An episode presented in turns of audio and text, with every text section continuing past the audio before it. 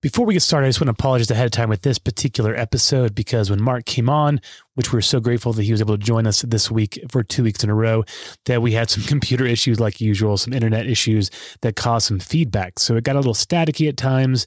I did my best to reduce that as much as possible for you so it's not too terrible to the ears.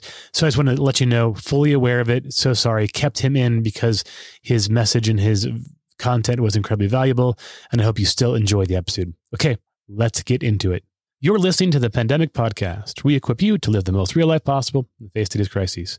My name is Matt Bodker, and I'm joined with my two good friends. Yes, two weeks in a row. This is huge. Dr. Stephen Kissler, an epidemiologist at the Harvard School of Health, our favorite epidemiologist, and Dr. Mark Kissler, a favorite doctor in the state of Colorado and the United States, and maybe the whole entire world at the University of Colorado Hospital. Dr. Mark, Dr. Stephen, how you doing, guys? Hey, doing all right. we're now getting choppy with Mark, and we're losing him altogether. Uh, well, yeah, so Ch- Mark is pretty choppy and getting kind of staticky for some reason. This goes back for those of you who went to last week. That fiber optic uh, fund GoFundMe. this just cements the whole thing in. So Welcome, everyone, to the Pandemic Podcast. This is another great episode, number 66. We got a lot to cover.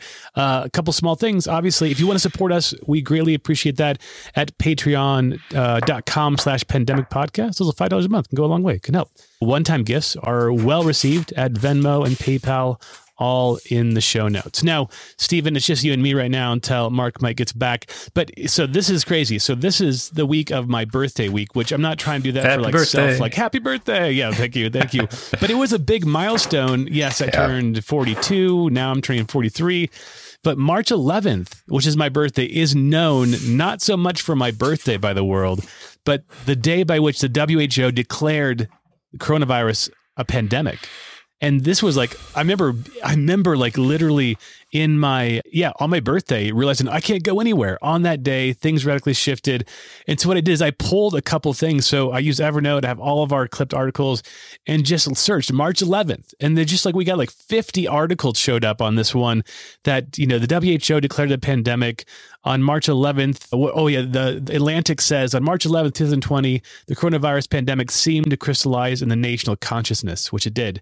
Another one I loved hearing all of oh this is from Kirsten from last week. She actually referenced March 11th in her own email to us last year because that was the day by which they shut down her own program. The NBA froze the lottery on that day. Trump ba- announced the European travel ban on March 11th as well.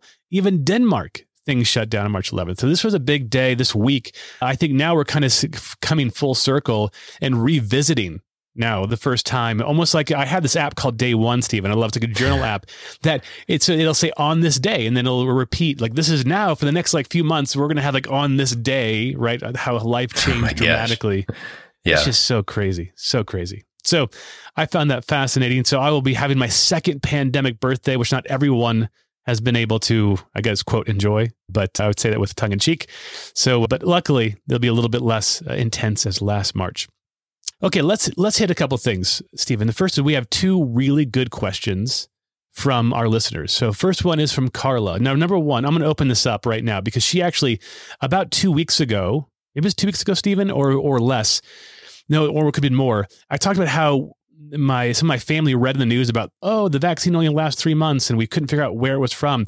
Carla was awesome. She listened to our podcast and then suggested that she might know the actual answer to this.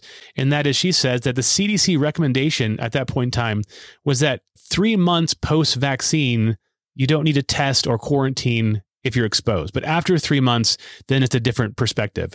And I'm guessing now, I don't know if you have any feedback to that, Stephen, of why they would suggest that. So my my my layman's guess is that because the vaccine's been out for roughly three months, we know it's it's effective for at least that, but we don't know as time begins to move forward. Do you have any other ideas of why the CDC would recommend just three months before we have to get tested again after having the vaccine? Yeah, I think uh, right. It's part of it is just because of the length of time that we've had the vaccine. Part of it is what we know about immunity to respiratory viruses generally and to coronaviruses in particular, where we know that the immunity to the other coronaviruses that we know of can decline over time. We know that you can get reinfected with some of the common cold coronaviruses after a year. And so presumably there's some point prior to that where some proportion of the population will be able to be reinfected as well because there's there's a distribution right? Some people will be protected for longer some people for less time. And so essentially what they're probably trying to do i mean it's it's it's rough. It's probably just a rule of thumb but they you know somebody at the cdc decided that about 3 months was probably a safe period of time where you could be pretty confident in the immunity that you got from a natural infection. But after that, given everything we know, all of these different types of information, then it probably makes sense to get tested. Now, of course, I mean, the other, the other thing that's weighing into this is, is not just the, the epidemiology and the science, but, but the, the nature of the thing that they're asking you to do anyway, right? It's, it's, it's a test, which is not a particularly invasive sort of thing, right? So if, if they were saying, you know, that you had to undergo like some painful like preventive treatment or something, then then they'd probably revisit that and try to get a lot more solid data around that. Mm. But part of the reason it hasn't been investigated as as closely is because also of what's on the other side, which is asking for something that that is for for most people is sort of a minimally invasive event. And so all of those things sort of come together to give us what we've got, I think. Okay. That makes sense. Helpful. That was just the first part of Carla's just helping us to understand why my family may have read something like that and kind of came to the conclusion. But the other part was a deeper question. And this was about the idea of okay, she is living in Michigan. Apparently, it's pretty intense. They're just now opening up restaurants at 25% capacity, but she's just confused because they have less than 10 per 100,000 cases. Their R naught value is like at 0.88, so there's below one. There's, a, there's, you know, what else was there's going on? There's some other things going to show that there's, there's, there's, they're doing pretty well, but yet they're just still so enclosed. And we're seeing this all over, right? We're seeing this with Texas, and they're they, the, the one of the first biggest states to just undo mask rules and those kind of things. So we're seeing even California having more open options. How do we deal with this, Stephen? Like, I don't know what's the best response because some people are thinking, "See, this is this is going to go on forever. We're we're doing better. Cases are plummeting, but we're still being forced to wear masks." There's no rational explanation for this because it's things are great and they continue to be great. So what's the science behind this? And I again, I think I'm guessing I'm going to hear from you is that it's complicated, right? But at the same time, is there some kind of measure by which we can say, yeah, what you did, Colorado, what you was was a good move.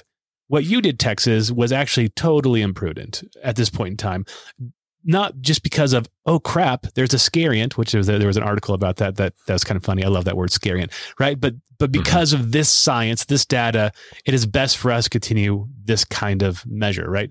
So can you give us help us understand and see where we're at? Is there any way we could by which we can have some measurement to see when we can begin to open up more and more?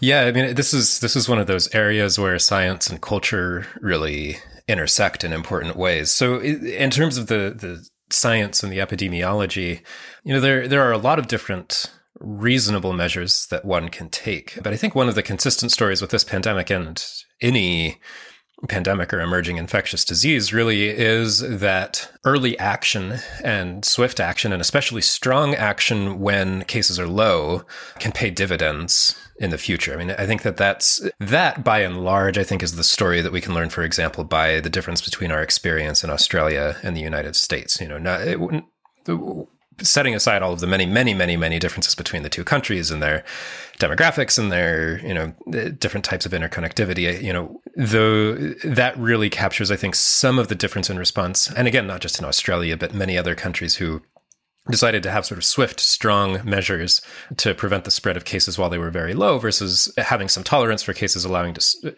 allowing them to spread, and then ending up sort of needing longer term mitigation measures, much like we've seen in much of the U.S. So, I think that you know, again, there there are as this intersects with, with with culture, there there are cases to be made for different different approaches. And you know it's some of the having having businesses closed and i think that especially can be can be very restrictive and really affect people's livelihoods. And that, that does have to be balanced against a certain amount of infectious disease risk.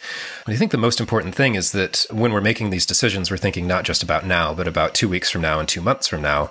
And so that it's in that context that i think some of the decisions for example like are being made in michigan can be a little bit more easily rationalized we right now, I mean, uh, we have some modeling evidence, but especially, you know, it's, it's, just crazy how familiar some of these stories seem. You know, like you said, we're coming back on a year from when the pandemic first started spreading. And a year ago, there was a lot we didn't know about the coronavirus, but what we did know was that was the experience in Wuhan and the experience in Italy, for example, where we saw that it really could spread explosively and and cause a lot of a lot of damage. And, and that's what we're beginning to see with the variants too. I mean, we saw in the UK that it could cause explosive spread, and now it's really starting to take hold in different countries in Europe as well. And so we we have evidence that the new variants that are spreading can cause this these kinds of really major surges that require much stricter sorts of interventions in the future.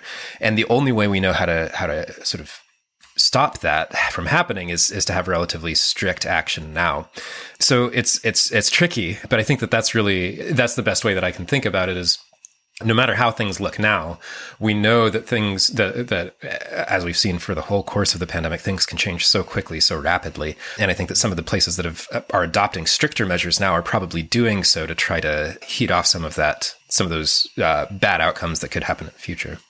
Yeah, you know, I think I just wanted to kind of jump in on the end of that because I think one of the points that I hear a lot in casual conversation is like, you know, can we look at these case studies in individual local places and decide and say, well, see, here's evidence, you know, that the decision was good or the decision was bad or the decision that we, you know, we should prioritize the economy or we should prioritize public health and looking for vindication in these local stories. And I think that's something that we've been, you know, really consistently and cautioning against because there's so much geographic variation. There's so many, as Stephen was alluding to, just so many different factors in each of these places that we really need to look um, at bigger, broader historical trends, bigger epidemiologic data, and not necessarily look from individual place to individual place for that small, you know, evidence that often I think is used to justify one's own sort of pre-existing point of view about, you know, this is this is how we should operate or see it's not so bad or see it's a lot worse than we thought. And so just, you know, continuing to, to be able to traverse between the local and this kind of global, broader scientific view is super, super, super That's important. a good point.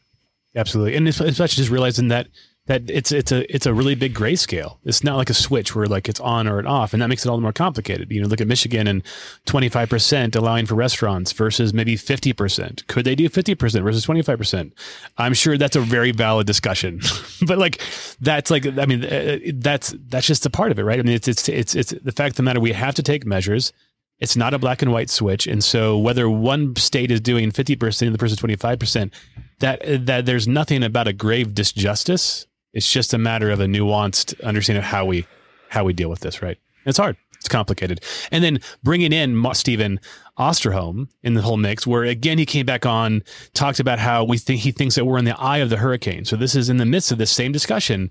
And I want to throw this back to you because you have been more cautiously optimistic, cautiously optimistic, and and Osterholm is more cautiously paralyzing. I don't know how to say it. Where he just he's he's very much emphatic that that we're we're we're, we're upcoming. We're getting into a hard spot. So he mentioned he believes we're in the eye of a hurricane. He said, "Hey, look, last time I was on this, I forgot what, what he was on. You know, the variant was had had hold of the U.S. by about seven or maybe three, seven, ten percent. Now, three weeks later, it's now 30 to 40% as a whole of the US. It's not going to be long before it's over 50%. Hey, look at the countries that have over 50% of the variant going, going across itself. They're in bad spots right now. So that is his litmus test for we're approaching a pretty hard spot in a matter of weeks, maybe. Can you speak into that about how his 50%? Because I know, again, he's probably maybe only has 10 minutes so he's not being a nuanced approach. You have a little more time to do that. That like you just said like mark just said countries are different we're different and there's reason to maybe feel like that maybe after the 10 to 50% it may not be like other european countries who are being sucked into the variant. Can you speak into this a little bit uh, this dire situation by osterholm? Yeah absolutely. It's i mean i think that i anytime Michael Osterholm speaks, I, I, I listen up. You know, that's that, that's the first thing that I want to say is, yeah. you know, he's absolutely you know leading expert in all of these things, and so I, I I take what he has to say very seriously anytime that he he does say something. So so I I don't so much want to place myself you know against what he's having to say, but maybe to fill out some some nuance into like why well what I imagine things might look like from from my own sort of experience with with the pandemic and related things. So First thing is that, again, sort of casting our minds back to what was happening about a year ago, we were really concerned about huge increases in coronavirus cases across the country, but of course they happened very locally. And they happened in different places with different severities at different times. Each part of the country sort of had their own period of time when they were in the spotlight. And I wouldn't be surprised if something very similar happens with the variant, where we don't necessarily see a massive unified surge that just overwhelms the United States as a whole. But there will be particular cities, particular communities that will have a very hard time grappling with the variant. And we just don't know which ones those are yet because there's so much about this that is random that's driven by super spreading that happens to be you know just a place that has low underlying immunity at the moment and uh, just gets in at the right time in the right community and so, so we can't really predict where those places will be. So on, on a local level, I, I think it's true that, that we're, we're entering a period of time that is a lot more uncertain than we've been in. And so I think that's really worth some caution. Now, that said, some things that distinguish the situation that we're in from, from some of the countries that have seen a lot of spread of these variants uh, in Europe, for example. First, that the time of year is different. I've mentioned this before. I really think that, and I've reflected on this, I, you know, while last year I was, uh, you know, and this was borne out by the data too, but one of, one of the key things of some of the modeling we did was that COVID was going to spread in the summer, that the summer weather wasn't going to take yeah. it away way. And that was that was absolutely you know true. That said, I think that I have I think that the the seasonal force, the the the change in the virus's ability to spread by time of year is still powerful. And this year we're in a, in a different situation where we have a lot more underlying immunity. We have a lot of people getting vaccinated. And so again, it, it won't go away, but I think that that'll help prevent some of the major surges that we've seen in some other countries as well. And likewise, this is this is not necessarily good, but we have had a ton of spread in the United States. Some groups expect that, you know, 20 to 30% of the US population has been infected with COVID, which is a lot higher than many other places. And then you mm-hmm. layer on top of the vaccinations in addition, you know, we're still a far cry away from herd immunity, but that does slow things down a bit. And it does seem like previous infection and vaccination do seem to be effective to some degree at preventing at least illness, if not transmission. So I think all of these things are sort of conspiring together where we are entering an uncertain time and there will be places that see real surges from the variant. But but I I I don't I don't anticipate that it will necessarily be a major surge like we saw this winter. I really hope not. It could be. You know, there's there is a possibility that it could be, but I I Uh, synthesizing what I what I know and what I've seen, I, I don't imagine it'll be like that across the country as a whole. Great. That's good. It's, I mean, it's kind of what I'm feeling as well. I'm feeling this hope. I mean, again, mine's just intuition, right? I don't have anything based on science, but I'm hopeful that this is going to be the case. We're going to continue to see declines and maybe some hot spots here and there this is a follow up to this because we talked about how Texas has released a masking for the for the state. The CDC has advised this maybe not be the case. This is our second question, and we can open up to this. And I want to kind of start with Mark. Now it sounds like he might be staticky. I can kind of hear, but we'll see in just a second because this comes from oh, if I say her name correctly. And first of all, Carla, thank you so much for the question. I love it. It's really helpful. This one comes from uh, Mora, Mariah. Moriah. I'm sorry if I spush your name. I'm terrible with names. I think I mentioned in the previous episode. I'm really really bad she talks about how I'm going to pull this up here. I think it's fascinating where she, her husband went to a doctor's appointment. That's why I'm going to start with you, Mark. And I'm just, I'm, I'm just, I can't believe this is still going on, but it, of course it is. It's a complicated situation. And then her, she went to, he went to the doctor. And then the doctor tried to convince him that masks are not, uh, they don't work. I put that in quotations, work. And that in fact, he would take the next step to actually send an email to him to give articles about showing the proof that masks just don't work, right? Again, quotation, what work really means. I think that needs to be unpacked. Uh, I consulted to you, Stephen and Mark, and we got some articles. And I'm going to send that to her as well. But I want to start with you, Mark, on this idea of like, this is a doctor, right? You're a doctor, and I, w- w- not just your observation, but who you work with. Are there people, there were doctors that you work with who are you guys in disagreement about masks? Is this like a, because I mean, I'm, this is not the first time. I've heard at least two other doctors doctors say that masks don't work in my small network of people who go. So I'm like, is this an epidemic or among doctors? Are you sensing the hospital, or is this just a weird anomaly that I'm just being we're being gravitated toward these these these kinds of people? oh man, I, don't, I don't even know where to start. I you know I think this is this is tricky. Am I coming yep. through okay? I know so I had far some good. static issues earlier.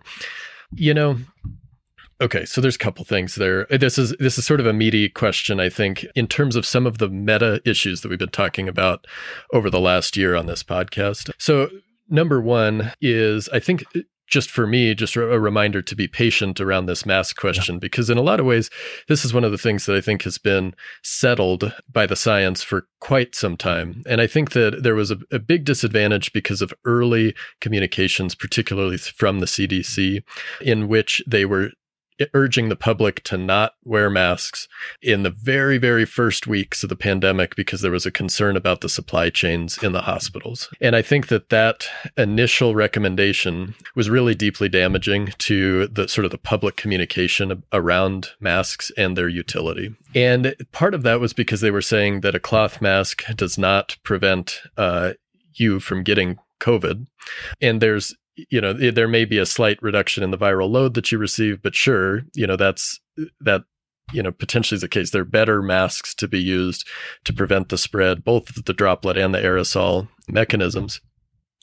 The thing is is that cloth masks and any masks do significantly reduce the amount of virus that you put out into your local environment. And so from the beginning i think the most compelling argument for masks is one of communal responsibility and essentially of good stewardship of everybody else's health. You know, as we've talked about, the one of the big things that's been hard is this is transitioning from a point of view of how do I prevent from getting sick to how do I prevent this illness from spreading deeply into my community and often to people that I don't ever see or interact with. And so this is, you know, as somebody who works in the hospital, over and over and over again, the people that I'm caring for are very, very often the disadvantaged folks of our communities. They are people who don't have homes. They're people who live in nursing homes, group homes. They're they're the invisible people. You know, they're the indigent population. Not exclusively. You know, everybody everybody's at risk, but it's often the, those people who we don't see. You know, we being you know, I'm, I'm, presuming, you know, a lot of the people who are having these these conversations about masks that we're interacting with, who are deeply affected, but nonetheless by our behaviors. You know, for me, this is one of the most compelling arguments for corporate responsibility, and just like visible signs of like how do I care in a deeply physical way for the people in my community who need that care.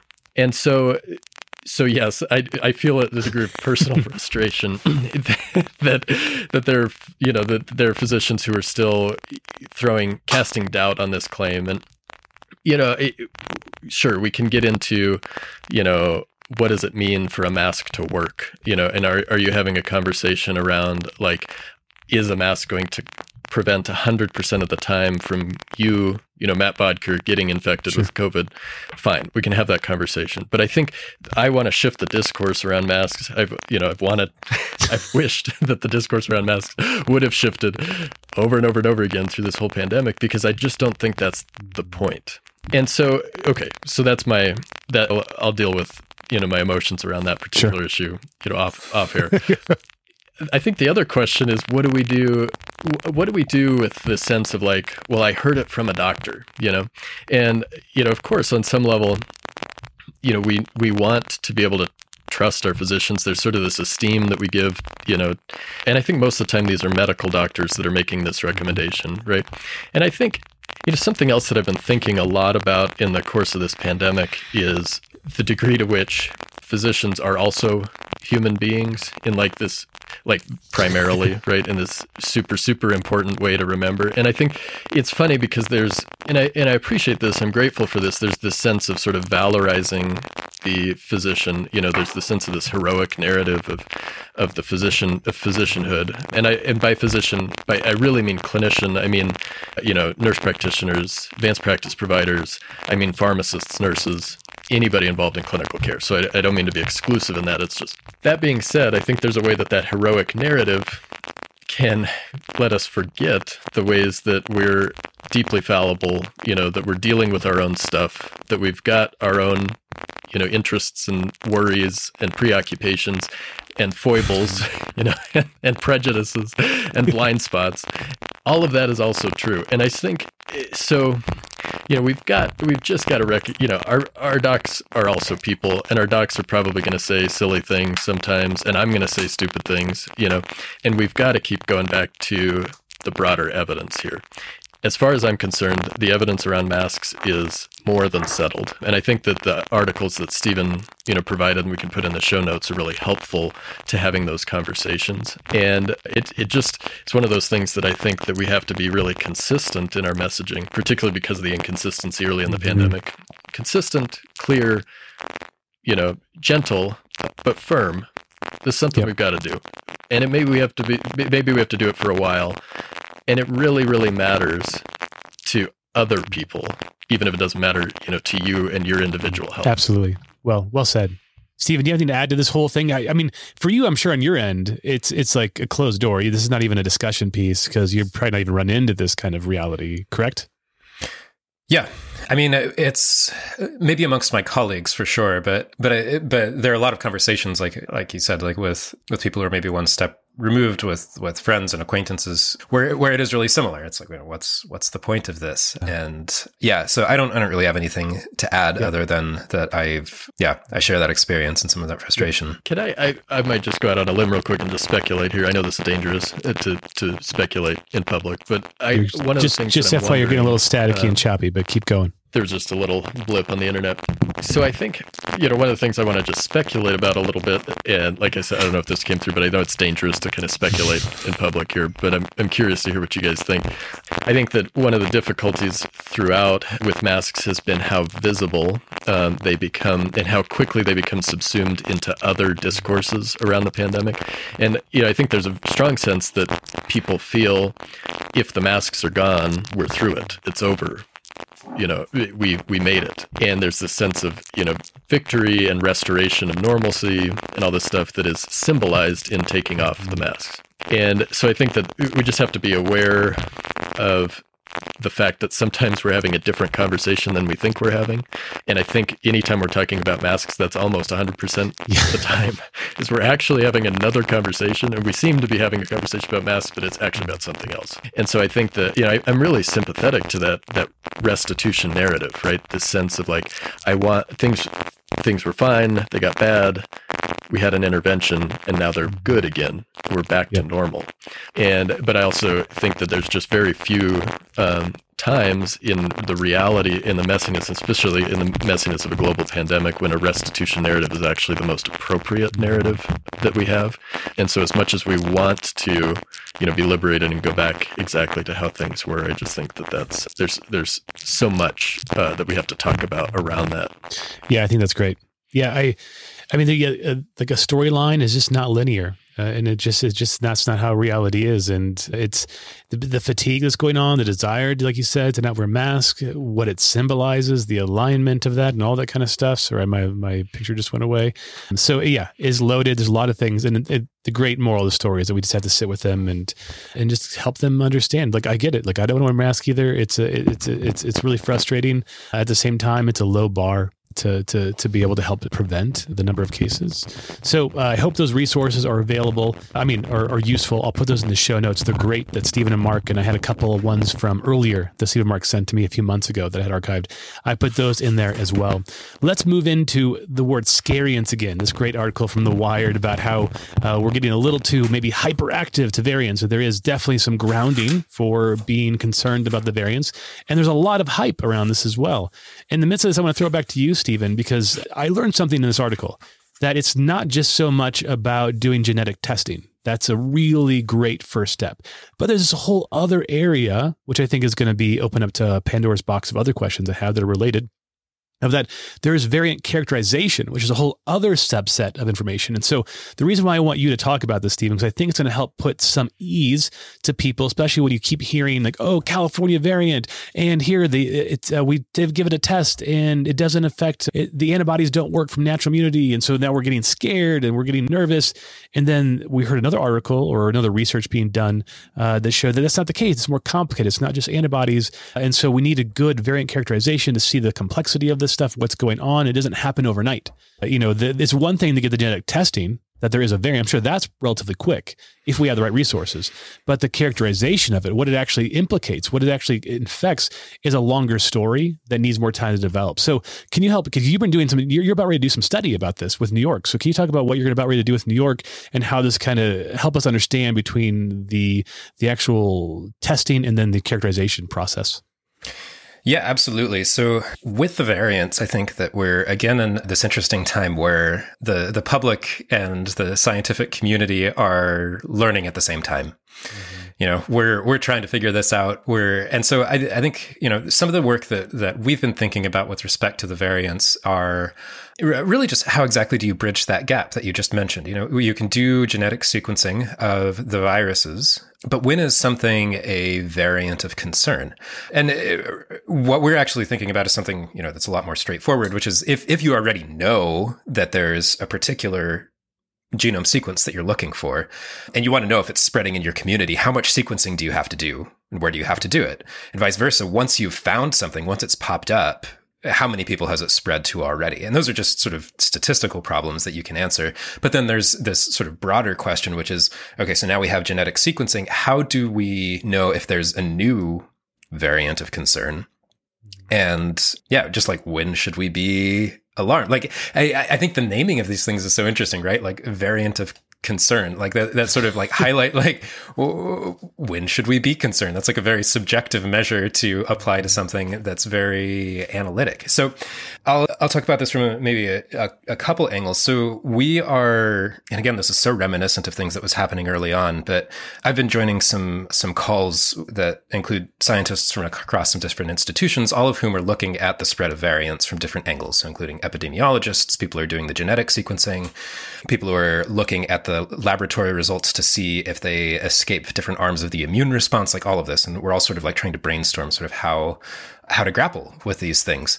I think one of the really interesting things that came out of the most recent call was this really frank discussion amongst all of the scientists about like how how do we communicate about these things? There was a preprint article that said that they had identified a new variant of concern out of, I think this was out of California, but I don't actually recall exactly. And and, and we had this frank discussion of like, is it is it our job as individual scientists and individual research groups to apply that label of variant of concern, especially knowing that you know once you've said that you know the cat's out of the bag, and then all of a sudden you're being interviewed by a thousand different you know media agencies trying to figure out you know what's going on, and you know, the the answer that we sort of converged to is that you know probably probably not. You know that's that's the job of something like the CDC or World Health Organization or public health agencies, or at least a consortium of scientists, because what we can do is we can identify when a certain lineage of the virus is spreading more rapidly than we would expect.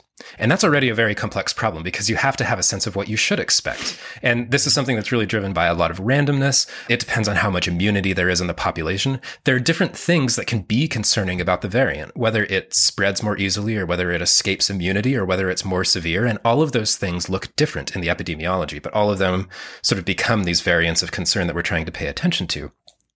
One step down from that is a variant of interest. So these are starting to get sort of categorized. You know, there's this sort of sort of level of risks, right? And so that's that's sort of how how we're thinking about them. And and there's no clear delineation between you know what these things are yet. And then pile on top of this that the ways that we're naming these variants is, and this is something else we oh. talked about on that call is absolutely crazy. Right? We have the B117 and the B1426 and the P1, and like none of these have any actual like you know they they have a genetic relevance, but they don't give us any insight insight as to what is actually concerning about these variants. So there's there's a lot of discussion going on about just the taxonomy and nomenclature and sort of like how we communicate about these things both amongst ourselves as scientists and to the public because you're right. I mean, viruses do what they do. They're mutating, they're changing, and that's going to happen. That has been happening. And so now that we're looking and really paying attention, we're turning up all of these different things that are spreading in ways that could be alarming, but we're not totally sure yet. And so, you know, when do you trigger that alarm? That's really, you know, fundamental question in public health and one that we're grappling with right now. Mm-hmm. Makes sense. That's great. Mark, anything to add? No, just that the 21 Pilots song that they released during quarantine was called Level of Concern. and I feel like that uh, they should have called it That's right. well, okay. You, you, you, ch- you got choppy on that first part, at least on the stream. What, what, what, was the name of the band or what was it? Twenty One Pilots. I'd, I'd never heard of them. Pilots fame. Okay, okay. that's right, we'll, uh, we'll, we'll work on that. That's that's okay. I mean, that's okay that you've never heard of them, but uh, but anyway, well, well, it is what it is. well, That's that's why you Yeah, guys that's are totally- here. that's- This- that is now our- kind of that is now our new just- intro. That is Yep, why I'm here. You are, That is why I'm you're here and for the GoFundMe page. We really want to support you in that particular reality. You got it. oh gosh. Oh man. Okay, so we're getting close to the end, but a couple more things I just want to chat about. And again, just a brief. Can you give us a quick distinction for especially for people who are first listening to this this episode and have listened to the previous ones, a difference between variant, mutant, and strain? Because we're on the variant is is the season right now. Down the road, it might be a mutant, and I don't know about strain. I don't know if we've talked about that in the context of of COVID recently, but can you give a quick distinction between those three? Yeah. So, I mean, and, and, these terms are all sort of evolving too as we're trying to figure out the best way to communicate about them amongst ourselves, even. But the way that I think about it is that a mutant is anything that has a single mutation. So a mutant is with, with respect to some reference strain. And so you might have one variant, one, one, you know, particular type of coronavirus that's circulating. Um, and okay. a mutant would be something that differs from that in at least one genetic position. Uh, a variant is usually something that is a little bit more distantly related. It has multiple mutations. And so it is something that, yeah, it's basically just like a collection of mutations within a single virus. And also, sort of implicit in that, often we think of variants as things that have, that may have a different, what we call phenotype, which means that it behaves a little bit differently somehow. It might bind to your lung receptors a little bit more easily or something like that. So, usually a variant has multiple mutations and it has mutations in places that might affect the way that it behaves. And so, that's what we think of with a variant. Now, strain is much more distantly related. So, I wouldn't call any of the things, everything that SARS CoV 2 is part of the same strain. And to get to a different strain, that's that's thing like SARS-CoV-1 or MERS or OC43, the things that cause the different common cold coronaviruses, things like that. So that's that's quite more distantly related. The New York Times defines it as 95% genetic divergence, but I think that that's not very useful. I think that it's it's it's just yeah, it's just something that's very different and has a different name and behaves like in a very different manner. So okay. Great, that makes sense. And then I had no idea. I mean, I should have known. I, but but number one, when you get a COVID test, that there's that test gives you no indication about what what variant you're actually having. Correct? We just had the discussion. So then, right. you know, if you get COVID and you, and you, get positive, if I go in and get COVID next week, I'm just testing positive. I have no idea what I have. Right? I mean, nobody has a clue unless it's somehow I was one of the lucky ones, right, to like get through one of the genetic tests and and have it tested. So we just well, we just have COVID. Yeah, so you won't know, but there is one possibility. So with the B117 variant, which is the one that emerged in the UK, it has this interesting mutation that causes it to essentially knock out one of the three primers that you use in the PCR test. Yeah. And so rather than testing positive on all three, you only test positive on two. And so that's one of the ways that we've been doing a lot of the epidemiological surveillance for this. It's because yeah. over time, you see just two of those primers light up instead of all three. And that gives you sort of a proxy measure of, of how much of this variant is spreading. We're actually really, really lucky that that happened because That's that knockout awesome. doesn't seem to change the way that the virus behaves, but it makes it a lot easier to keep track of. But you won't hear that in, in, in your test response. You know, as long as you turn positive on one of those three, you'll get a positive. But epidemiologically, it helps us a lot. Okay.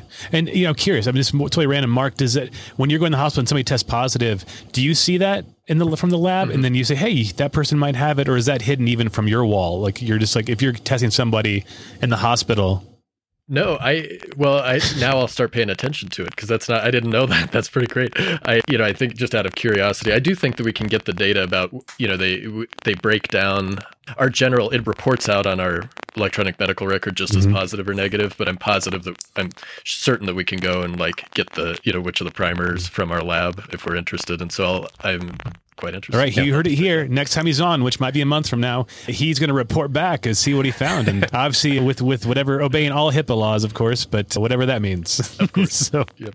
okay, a few more things before we land this plane. The CDC added a few more side effects to uh, the vaccine.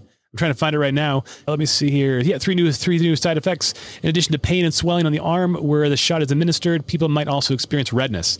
As for the, the systemic reaction, the CDC added muscle pain and nausea to the list. Muscle pain should not be confused with pain at the site of injection. I'll put that in the show notes as well. Now, I noticed my my mom got the vaccine, Stephen, and she said she also fig- uh, the second round, the second round. I don't know what she did Moderna or Pfizer. I think she did Moderna. The second round, she actually um, had tingling in her fingers as well. So that might, I, I don't see that in the side effect, but just so you know, it happens. It's potential.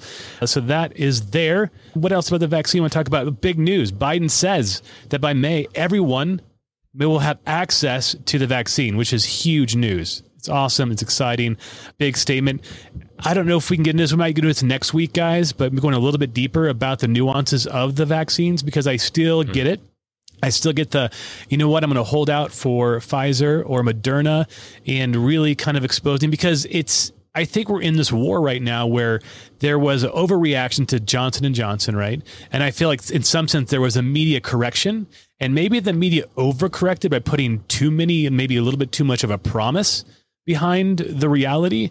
And I think our great job is it's complicated and it's nuanced. And I want to provide that to our listeners. So next week, next week, let's prepare for that to help our listeners know the nuance between that, just to, so they can know what they're getting into. Right. I think that'd be an awesome thing. I think that's all we have time for for now. There's a lot of things on my list, but we're going to save all that vaccine stuff for next week. So I think it can. I think it can hold. We're already at 45 minutes in, and I know these important, wonderful dudes have things to do. So we're going to land this here.